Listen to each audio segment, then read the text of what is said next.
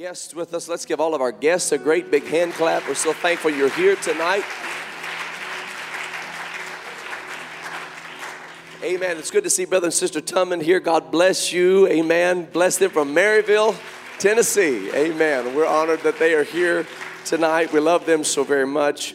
And uh, we do want to say that the church will be available, open uh, from Tuesday to Friday from 11 a.m. to 2 p.m. for prayer. If you need to pray, please don't hesitate to come on into the house of God and seek his face and get a hold of him.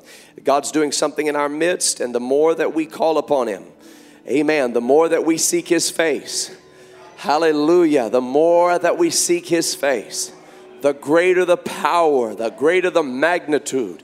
He will respond to the cry of the hungry heart. And we're looking forward to all that God has in store for us. I'm thankful for what He's doing in our congregation. Hallelujah. This is the day the Lord has made and his branches are going out and touching many people. And we are excited to be a part of it. And I'm personally thrilled tonight to have with us some very special friends and, and, and guests, although for the next uh, several months they're going to be here uh, as a part of First Apostolic Church. Uh, they are transitioning, they are in the middle of a transition uh, from the Liberty Church in Philadelphia, Pennsylvania that they planted, Pastor and Sister Metters planted the Liberty Church in Philadelphia, Pennsylvania. They came through here on their way there, and we were honored and grateful to be able to support their cause.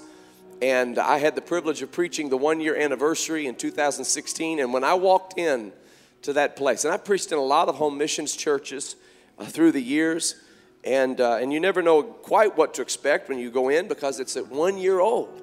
And when I walked in there and saw the power of God fill that place. And hungry people from Philadelphia, Pennsylvania, coming to God. I'll never forget when I made the altar call. I just preached a message about the Lamb of God. And I just said, and these altars are open. And man, the whole place just flooded those altars, and people began to receive the gift of the Holy Ghost. This couple that are here tonight, Pastor and Sister Metters, are a wonderful couple. They are gifted by God as church planters. They have an anointing on their life to plant churches. And they did it in Philadelphia, Pennsylvania. They are following the leading of the Holy Ghost as they have transitioned out of the Liberty Church in Philadelphia and t- turned it over to Pastor Hackathorn, who's doing a great job, doing a great work already. And they are now looking to New York City, New York, for God to use them to plant a church there. I love that. Don't you love that faith? just saying we're going to go right into the big middle of the masses and say, To God be the glory, His name be magnified. And they're going to do a great work. We're excited to be able to support them. We're excited to be able to partner with them. One of the ways that uh, we're doing that is that is that in that moment of transition, because they have to raise monies now in order to go to New York City, and so uh, in that period of time, they have decided to move to Cincinnati, Ohio, and make First Apostolic Church their home base. And we are honored. We are honored. Amen. And we open our hearts to them and we open our arms to them, and we want to be uh, all that God could use us to be to bless them and, uh, and so they will be in and out. They have a lot of traveling to do. They're going to be traveling uh, here and there and everywhere, raising funds for the work in New York City. But when they're home, uh, they're going to be here at First Apostolic Church, and we're truly honored uh, for that. We love this couple. We love Brother and Sister Metters, and we love Parker Metters. God bless him. This is a wonderful young man who loves God and uh, we just want them to know that they're welcome to First Apostolic Church. And Pastor Metters is going to preach the Word of God to us tonight. And you're going to be fed. Amen. Could we give him a warm hand clap of appreciation as he comes to deliver the Word of the Lord? God bless you, Pastor Metters.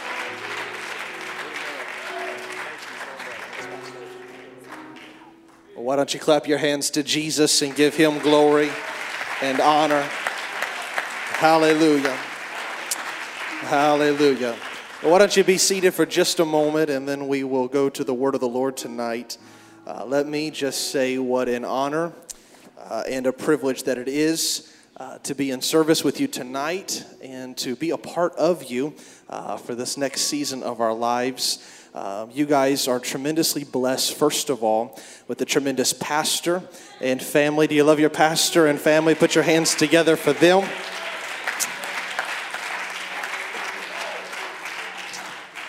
As we began to pray, Tiffany, Parker, and I, as to where God would lead us in this next season. I told God, I said, God, I don't want to just be somewhere just for the sake of being somewhere. But God, I want you to lead us and guide us, and I want you to place us and position us where you want us to be. We felt very strongly in the Holy Ghost that that was right here in Cincinnati, Ohio under Pastor Urshan. And so I'm thankful for that. Thank you for opening your doors to us. Thank you for allowing us to be a part of you uh, for this season of our lives. And uh, we're looking forward to what God uh, will do. Thank you for partnering with us over the last several years to plant Liberty Church in Philadelphia, Pennsylvania. Come on, give yourselves a hand for being a missions minded church. We certainly appreciate that. My beautiful wife, Tiffany, she's the best looking thing in shoe leather. She's back there. Little boy Parker, he is six years old. He was super excited about moving here. And uh, we got to our apartment, and uh, in his closet, he's got a couple of shelves that are big enough for him to hop up in. And he declared those as his clubhouse. And uh, he told me, he said, Dad, I'm going to start a club. And he's been writing up invitations to hand out to our neighbors. And he said, When I get to church on Sunday, he said, I'm going to see who wants to be a part of the club when he found out that I was speaking tonight and had the microphone and would be in front of everybody, he wanted me to give a shout out to his new club. And so just wanted to do that. I'm not sure how much space there is for membership, so you might want to get right on that. And uh, so just wanted to give him a shout out for that. We're expecting another child, and uh, Tiffany will give birth at the end of April, beginning of May. And uh, so we're excited about that. So hopefully we can help add to the church while we're here, one way or another. What an honor and privilege to be here. I know you just sat down, but if you would stand with me one more time. I want to go to the word of the Lord tonight. I want to direct your attention to the book of Mark, Mark chapter number 2, and we will read two verses of scripture, verses 25 and 26. If you do not have your Bible, it'll be available for you on the screen. Mark chapter 2, verses 25 and 26. Jesus has just finished uh, walking with his disciples and he has been accused of doing things that were unlawful. This is his response. He said unto them, Have you never read what David did?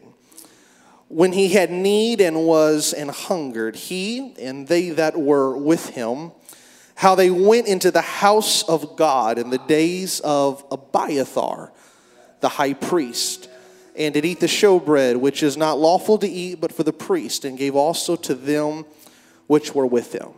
Jesus is just doing his thing, walking around, you know, healing the sick, delivering those who need deliverance, just ministering in the moment. His disciples are hungry. They grab some food. There's some accusation that comes against them. Was it right? Was it not right? Should they have done it there? And Jesus responds, Let me talk to you about David in the Old Testament. And then while he's telling the story in response, it's almost as if he is just uh, throwing it in as an extra. By the way, uh, story that I just told you, it was in the days of Abiathar, the high priest. Uh, it really doesn't fit in the text. His audience knew exactly the story that he was talking about. He could have said, David went, took the showbread. Everybody knew that moment. But he said, by the way, Abiathar was the high priest. Now, I was raised in a home that feared the Word of God, respected the Word of God, and believed that every word was there for a reason and a purpose. And that Jesus didn't put things there just to fill up space or make the story more interesting. So when I read this text, it begged the question why would Jesus take time out of his very busy schedule to mention Abiathar here when really it might not be needed? So let's talk about it tonight. I want to preach to you by the help of the Lord from this thought an echo from the days of Abiathar. An echo from the days of Abiathar. Why don't you place your Bible down? Would you lift your voices, your hands, your hearts toward heaven? And would you pray with me? Lord Jesus, we come to you tonight with thanksgiving, with exaltation and adoration from the very bottom of my heart and from the depth of my soul. I cry out unto you, believing that you will respond to our faith and our believing in this house. Anoint our ears to hear, our minds to comprehend, and our hearts to receive what thus saith the word of the Lord. Touch us tonight in this place individually and collectively in this house. We will not fail to give you the glory, the honor, and the praise. Jesus' matchless name we pray. Amen. Why don't you put your hands together for Jesus one more time?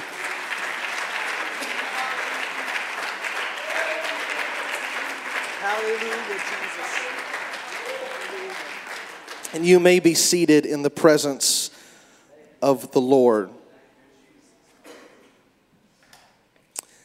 An echo from the days of Abiathar.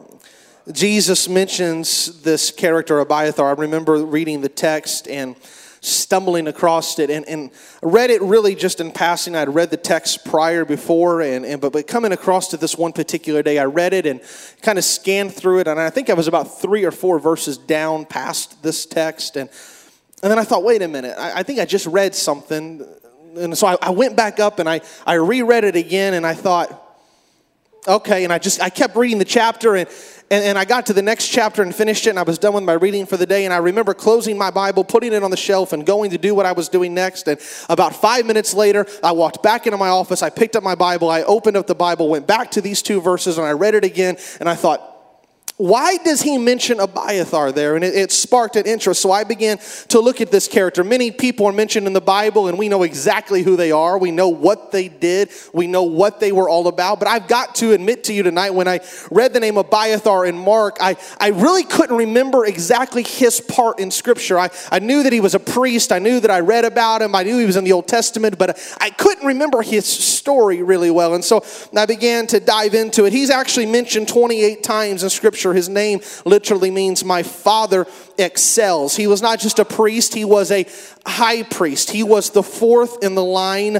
after Eli. He was 10th overall in the line of the high priesthood. Now you have to understand that when we talk about priests in the Bible, they, they are a peculiar bunch. They are a special breed of people. And God set up the priesthood to come after the line of Aaron, and they would serve a, a God for his purpose, a very holy purpose. They're referred to as priests in Exodus 31 and 10, and the Bible calls them anointed priest in Leviticus 4 and 3. It, goes on to also mention that they are uh, the priesthood uh, called chief priest. And this is mentioned in Second Chronicles 26 uh, and 20. And then there, there was another title. They said there were, there were priests, chief priests that, that, that were above their brethren, among priesthood of brethren. And this is mentioned in Second Kings chapter 12 and verse number 10. And these priesthood, God was giving them a very special delegation as to who they were and who they would be in his kingdom. This, this was not something you could just sign up for. It was not something you could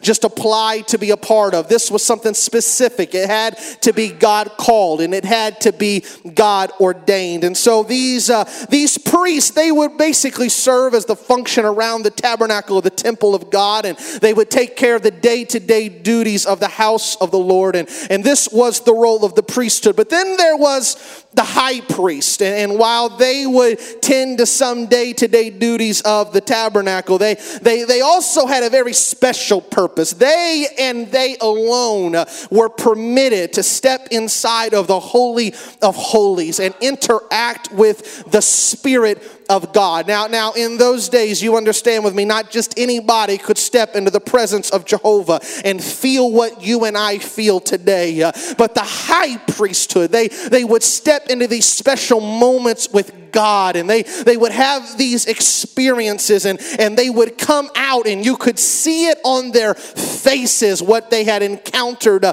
with God. Because of this very special purpose. There was a very elaborate system that they would walk through uh, to become purified, to, to fulfill the role of the priesthood, and in particular, the high priesthood. They, they would go through an elaborate seven day ritual, which included multiple baths, and, and they would go through this anointing process uh, with, uh, had blood and water all a part of it, and, and there were sacrifices given, and, and they had particular garments that they would uh, wear. They would wear a blue robe and an ephod, and, and they had a breastplate, a gold uh, breastplate uh, with holy to Yahweh inscribed upon it. There, there were 12 precious stones, and on those stones engraved uh, were the tribes of Israel. And these uh, were things that God did as separation between the priesthood, uh, the high priesthood, and, and, and, and the average people of the nation. It was a very special position uh,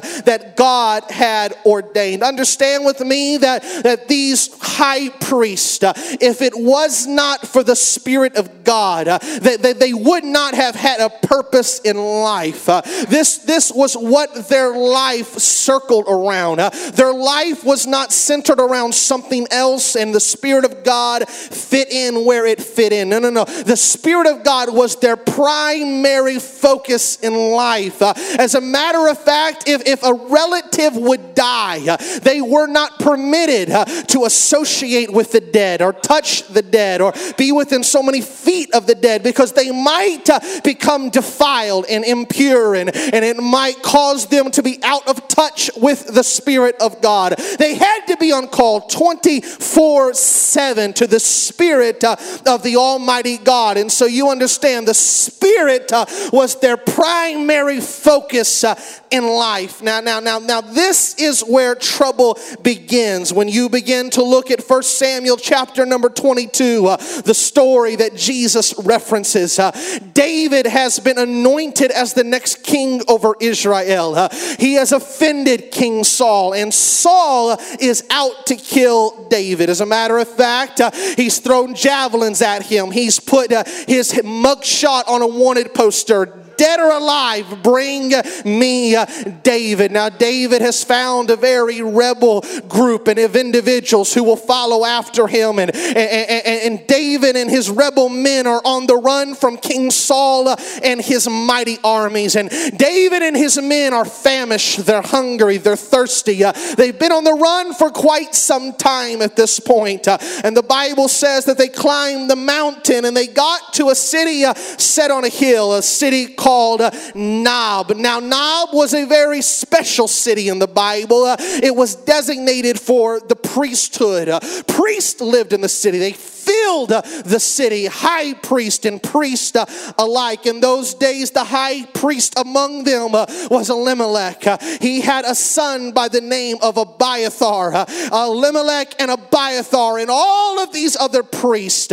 lived in the city of Nob. And David makes his way into the city and he's hungry, he's thirsty, and he goes to Ahimelech and to the priest in the city and he says, We need something to eat and we We've got to have something to drink. And, and they scour the cabinets, and there's really nothing there to, to feed the army that is David's army. And, uh, and so he, Ahimelech, the high priest, comes back and he says, David, I'm sorry, but, but the only thing that I would have that would do the job is, is the showbread, but it, it, it's designated for the priesthood, and uh, it, it's not for common individuals. And, and David looked back at Ahimelech and he says, Well, uh, we have kept ourselves pure and we've kept ourselves holy. And, uh, and I think it would be all right if you would use it for God's purpose and you would feed me and my men. You know that God's anointing is resting on me. And uh, Ahimelech, he really was trying to find a loophole that would get him out of this moment. Uh, that's the reason that he brought the showbread up in the first place, uh, is because Ahimelech was not certain uh, as if he wanted to help David. You need to understand with me that this was a very perplexing situation. Uh, if they help David, uh, King Saul has already declared uh, that anybody who helps David uh, is going to be sentenced to death. Uh, he realizes that if we assist David in this moment, uh, we are setting ourselves up uh, to be killed.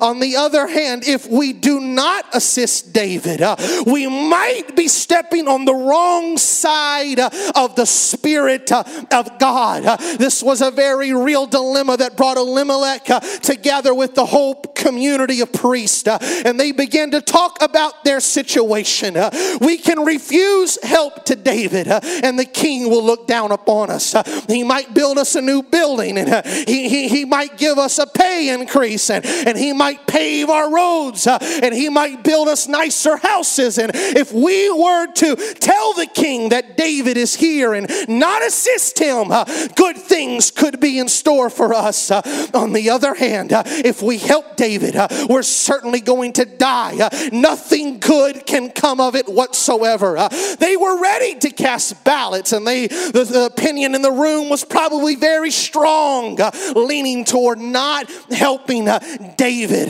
But somewhere in the process of this talk, somebody began to speak up uh, and said something like this uh, I understand the pitfalls of helping David, uh, and I understand the discomfort of the moment, and I understand the uncertainty of tomorrow.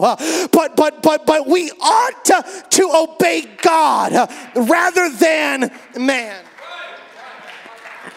Don't you realize that if we help David uh, and step on the side of God, uh, that, that, that we are putting ourselves against the rest of culture, uh, against the rest of society, uh, and against the rest of the world uh, and the powers uh, that be?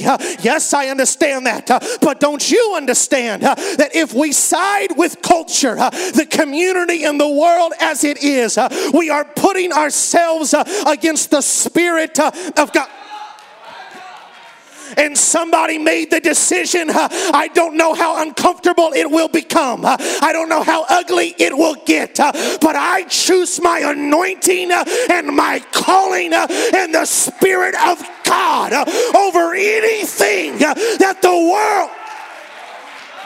I come to preach the First Apostolic Church tonight and tell you uh, that the Spirit of God uh, is the single greatest asset uh, that you and I possess. uh, and for no reason uh, can we ever uh, compromise our relationship with the Spirit of God. Now the Lord is that Spirit, uh, and where the Spirit of the Lord is, uh, there is liberty. uh, and God is a Spirit, and they that worship Him must worship Him in spirit and in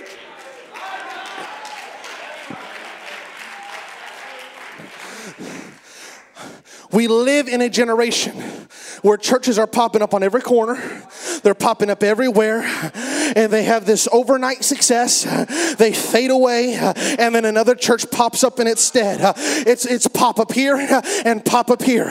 Churches everywhere. And a few years ago, they looked at us apostolics, spirit filled tongue talkers, as we were a little strange, a little weird. You stay away from those people. But, but something has changed over the last few years. And now this spirit filled business uh, is now culturally accepted. Uh, Everybody uh, claims to be spirit filled today. Uh, They all claim uh, to have a moving uh, of the spirit. uh, But, but in many of their circles, uh, it's nothing more than just a community, uh, a club, uh, a connection, uh, and there is no real move uh, of God uh, in their service. Uh, What they have done uh, is minimize uh, the value uh, and the moving uh, and the importance of the Spirit. Is there a day when we might not have to rely on the Spirit? I don't know. I don't think so, but I don't know for sure. But this is what I will tell you. He said, As long as my spirit strives with man, can I tell you today? I don't know when the day is coming when He says, My spirit will no longer strive with man, but as long as His spirit is striving, we have an obligation to be spirit filled and spirit led uh, in everything that we do. Hallelujah. Hallelujah. And so they decide amongst themselves, we better follow the Spirit of God. So they do. In their midst, there was a spy by the name of Doeg. And Doeg went and was a little tattletale and told King Saul, Ahimelech, Abiathar, and the priesthood, they just fed King David. They gave him shelter. And Saul looked back at his men and he said, They need to die. Who will kill them? All of his men kind of took a step back. They killed a lot of people. Weren't sure they wanted to touch the man of God, though. But there's somebody. There's always somebody. And Doeg stood forward. He said, I'll, I'll do it. And Doeg stepped in to that city of Nob and he took a sword and he killed every living thing in the city. Unarmed priesthood died at the hand of Doeg at the word of Saul because they followed the Spirit of God. But the Bible says that one person got away.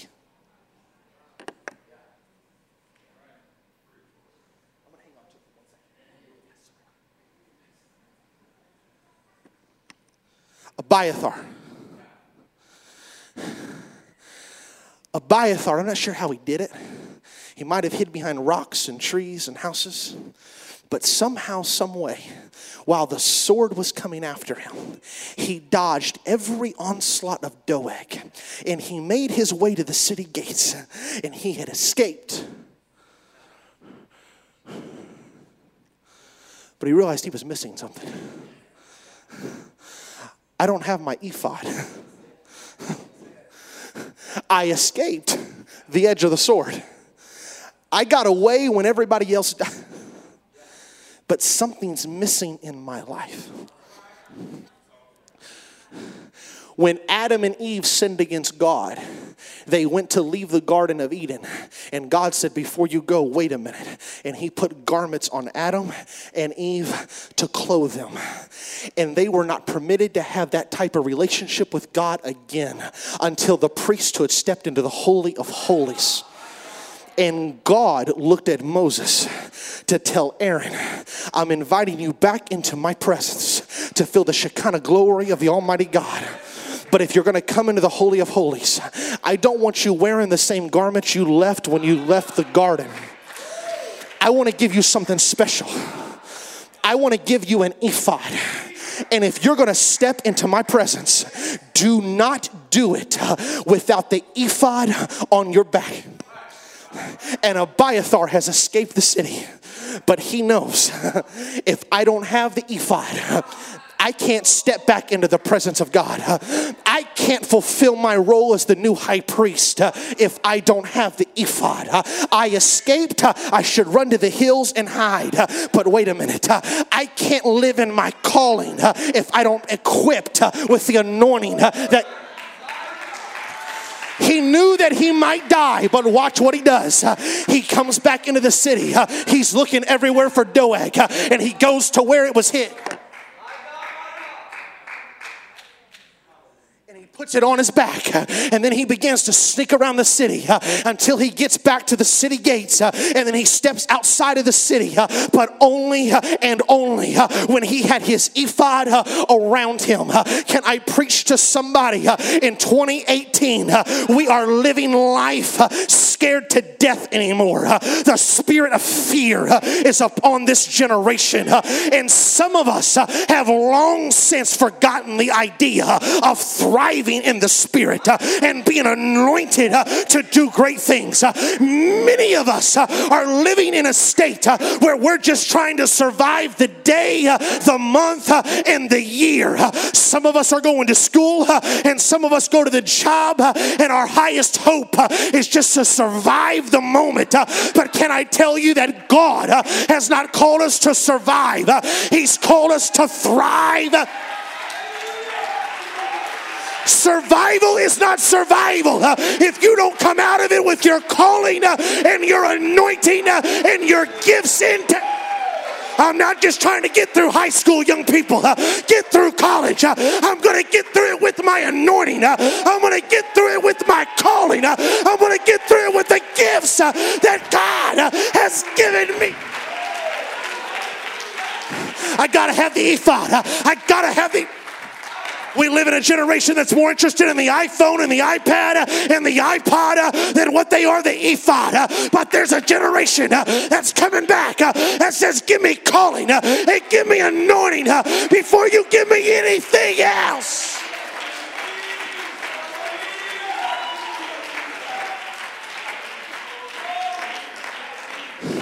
Be seated. I'm sorry. Calm down. It's just Sunday night, people. I'm trying to control myself. And Abiathar escapes the city. Now that he's away from Doeg, where are you going to go? The hills just came from there. The valley, the desert. After you've seen mass murder, you just kind of want to be by yourself and find a place to hide and find some shelter. And he began to pray, God, where would you have me go? Where do you think Abiathar was called to? Abiathar is now the high priest. With the death of his father, he's the man. He represents the Spirit of God. Where is the Spirit of God always drawn to? It's drawn to the heart of God. Abiathar represents the Spirit of God. David is a man after God's own heart. And when the Spirit was looking for a direction, God pointed it in the direction of his heart and said, If you're gonna march, you march toward my heartbeat and Abiathar started walking toward the cave of Adullam. And he got where David was. And he said, You've caused me nothing but trouble so far, Bo. You, you have killed my family. You're responsible for me having to leave my house. The Spirit of God that's on you has messed my life all up. But there's something inside of me that's still drawing me to be a part of what David already knew how this worked. Uh, he talked about the spirit uh, and the heart uh, a whole bunch. He knew they went together just like this because my spirit and my heart, they've got to be in sync. Can I tell First Apostolic Church, we want a move of the spirit like we've never felt before. We want revival like we've never experienced before. But the only way it comes is if we entangle ourselves with the heart of God and love what he loves, uh, hate what he hates, uh, and let our heart uh, beat to the vibrations of his heart. And so Abiathar, he hops up in the, the cave of Adullam with David. He follows David around. They hide from spear and sword from King Saul, and they, they, they live a very rough life. But the day comes when Saul passes away his son Jonathan dies, and they are ready to anoint David as the next king over Israel. If I am Abiathar, let's just be real. I have suffered with this cat. I have bled. I almost died. I have lost a great deal because of David. If he's moving into the palace, I'm expecting to move into the temple right next door. And the temple probably should be more elaborate than the palace. And I think that I, as Abiathar, should be high priest of that temple. And I'm going to coast out the rest of my days right in the middle of the greatest city in the nation uh, and the most beautiful edifice in the nation, uh, doing what I love, uh, serving the Lord.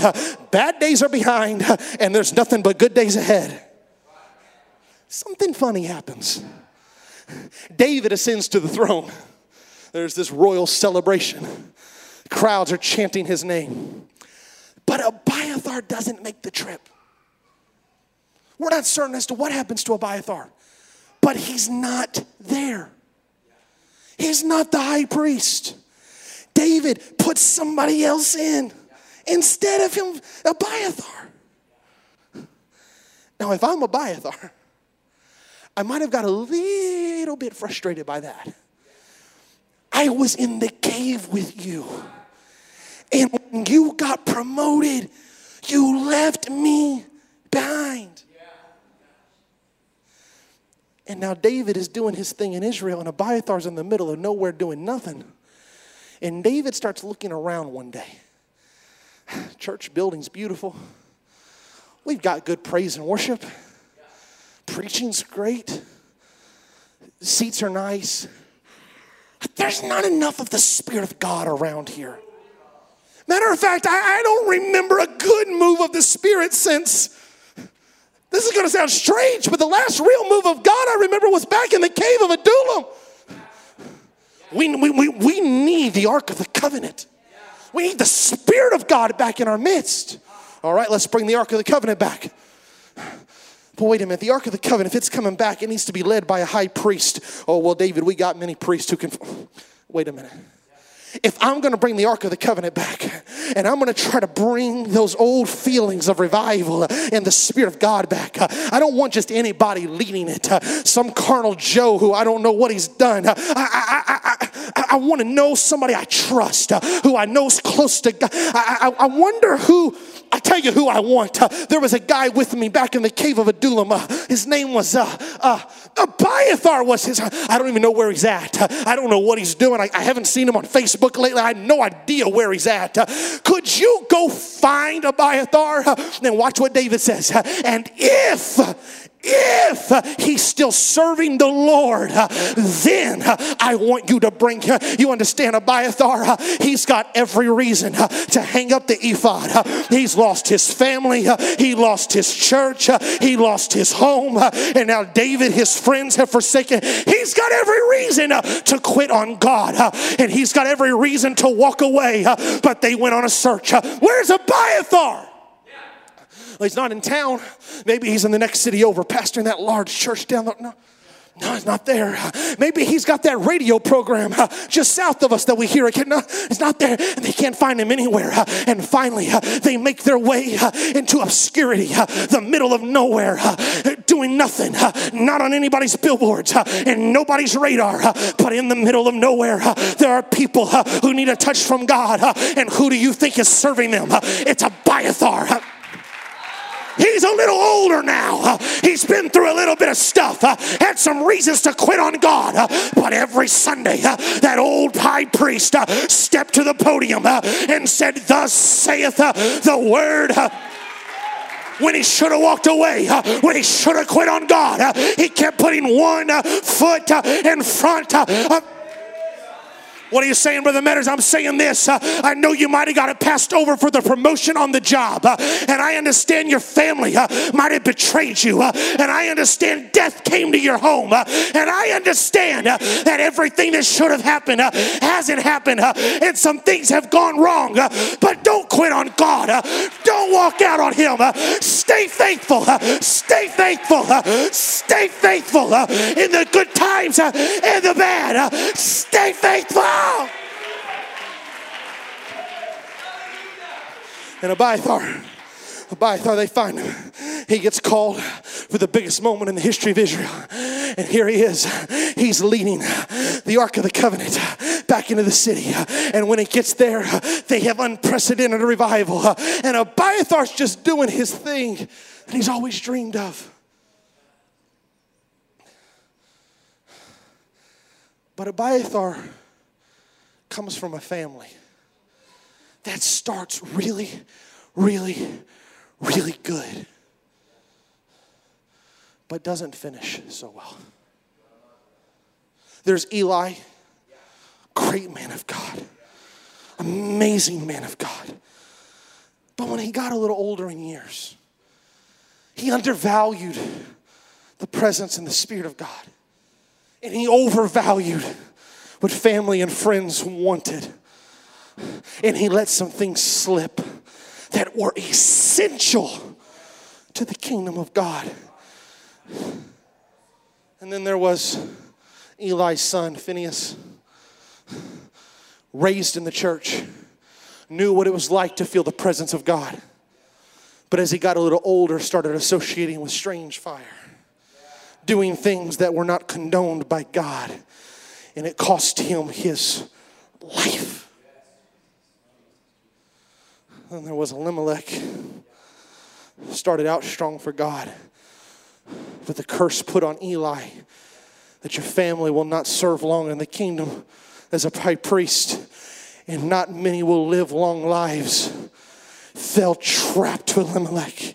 And while he was waging the war as to whether or not he wanted to serve God with David or give up David to Saul, God took his life from him. You see, Abiathar has a family that starts out good, but they can't quite finish the job. Abiathar has some tempting moments, but he stays faithful. But David is about to pass away. And he, rumor has it, is going to promote Solomon as the next king. And Adonijah, his other son, thinks that he should be the next king. And so he goes and starts his own little party. And Abiathar doesn't agree with David on this particular matter.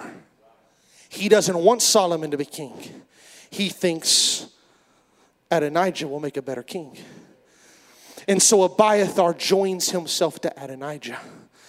And at that very moment, David places Solomon as the next king over Israel, and smoke goes in the air, and the trumpets sound, and everybody knows there's a new king. And Adonijah's men scatter.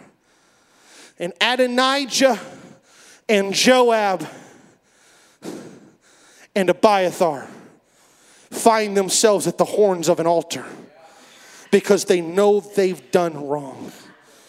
And Solomon has Joab and Adonijah killed because of their transgressions against the kingdom and against the nation and against God.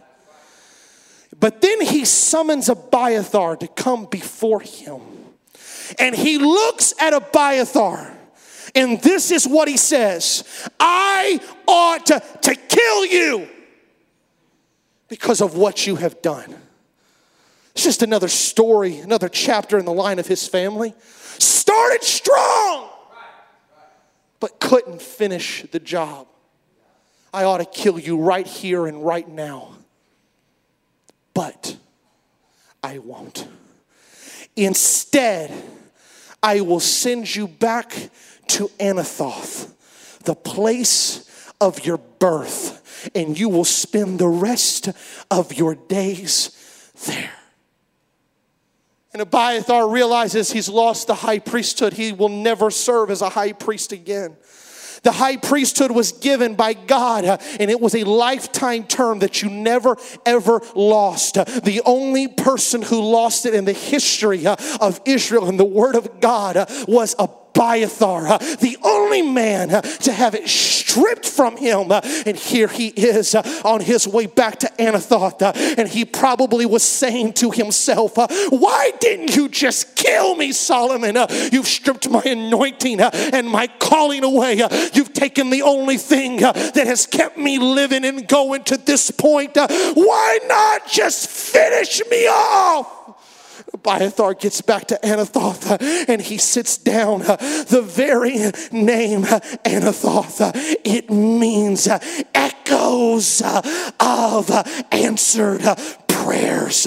Echoes of answered prayers uh, is the literal meaning uh, of Anathoth. Uh, and Abiathar gets back to the city of his birth and he begins to sit there and he begins to reminisce about bygone days. I remember serving God in Jerusalem. I remember leading the Ark of the Covenant back. I remember the days in obscurity. I remember the cave of Adullam. I remember the city of Nob. And he's sitting here and all of a sudden uh, somewhere in the distance, uh, there's an echo, echo.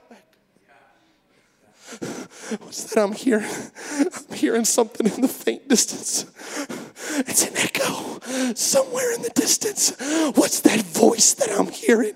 What's those words that I'm hearing? And all of a sudden, God uh, begins to take Abiathar back uh, to answered uh, prayers. I don't know what he said and how he said it, but maybe something along the lines of you and I praying a few years ago, the very first time we made it to an altar, when we were so overwhelmed by God's presence uh, that we said things like this uh, God, if you can use anything, Lord, you can use me. God, if I never feel uh, your presence again, I will serve you until my dying day.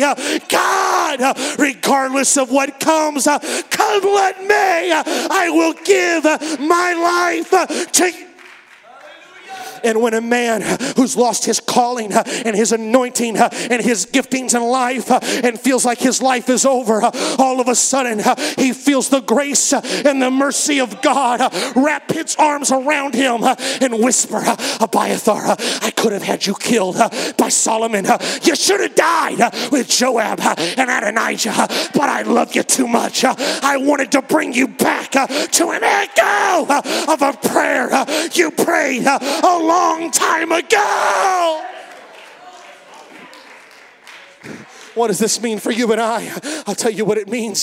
There are days that are tough and there are seasons that are hard. I know it and you know it. And there are moments where thoughts creep in our spirit and in our mind. I should give up. I should just quit. It's not worth it. And in those moments when we can't feel God the way we want to feel Him and we're not dancing and overwhelmed in His presence, those moments, there's a whisper from the Spirit. It's an echo of a prayer that you prayed a long time ago, and you are held together by answered prayers of God.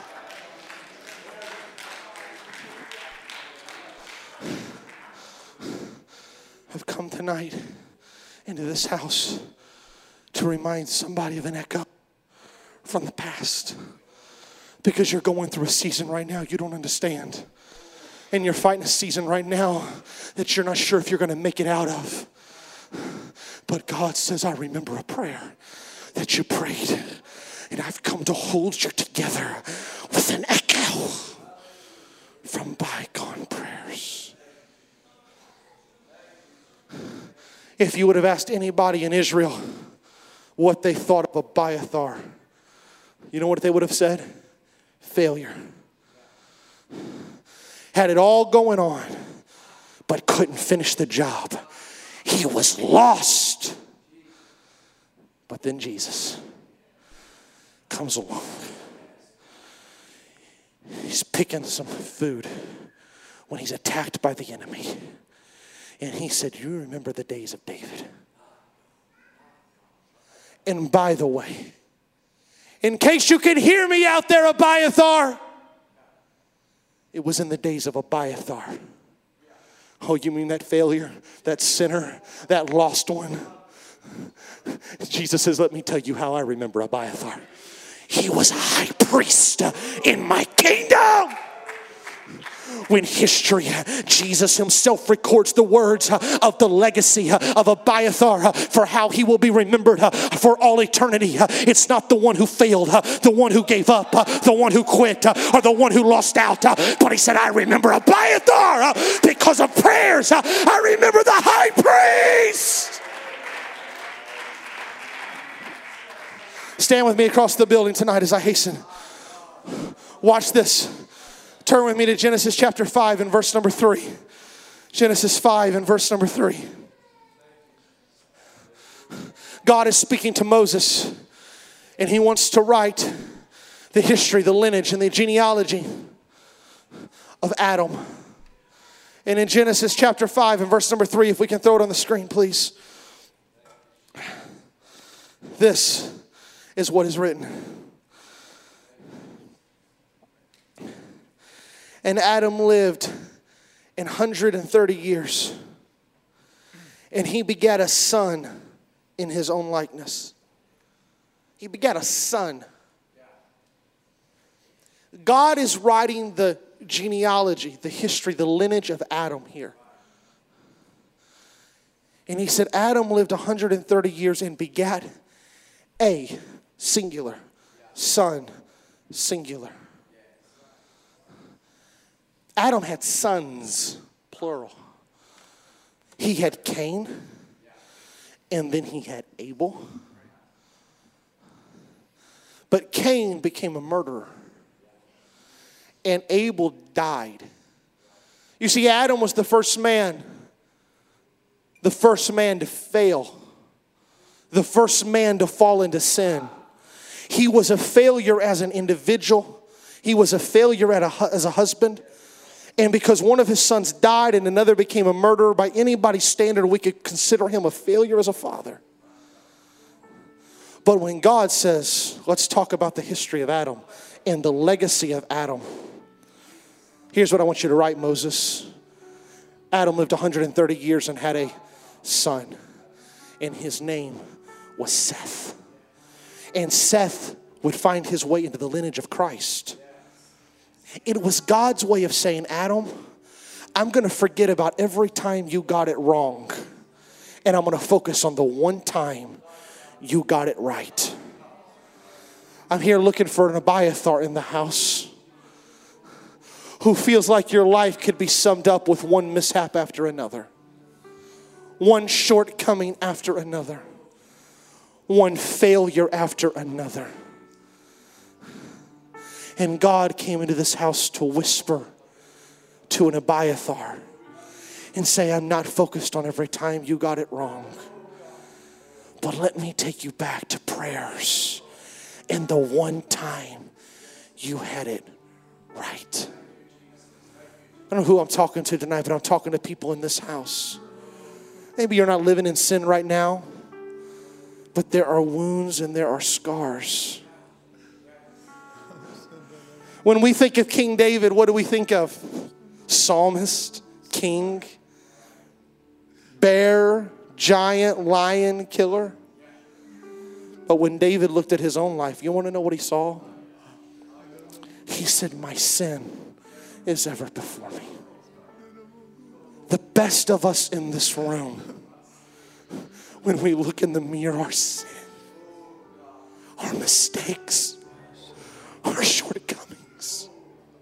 And when we go through tough seasons, we want to quit and we want to give up and we want to walk out because all we can focus on is everything we've done wrong and everything that's fallen apart. And God has come with an echo to say, no, no, no, no, no. There was a time when you got it right. If you're in this house tonight, I don't know what we typically do on a Sunday night, but let's just do this tonight. If you're in this house tonight and you feel like you just need an echo of God's presence to just cover you in this house. If you feel like you just need God to overwhelm you once again with His presence and remind you of why you're walking this way and why you're living this way and why you're doing what you're doing, if you just need a reminder. Oh, these altars are open right now. And I wonder if you would step out from where you're seated. And I wonder if you would make your way around the front. You want to kneel, kneel. You want to sit, sit. You want to stand, stand. You do whatever makes you comfortable. And I wonder who would make their way to this place and say, God, God, remind me of what I felt that caused me to pray those prayers. Remind me of what brought me this far because it's what's going to take me the rest of the way. Come on, as they play and sing, would you lift your voices? Come on, let's make this entire sanctuary an altar, an altar right now. With eyes closed and hands lifted to heaven. like you, Lord, in all the earth. Come on, somebody talk to him right now. Hallelujah. Matchless love and Hallelujah. There's nothing in this world could satisfy. Cause Jesus, you're the cup that won't run dry. Your presence, cause your presence.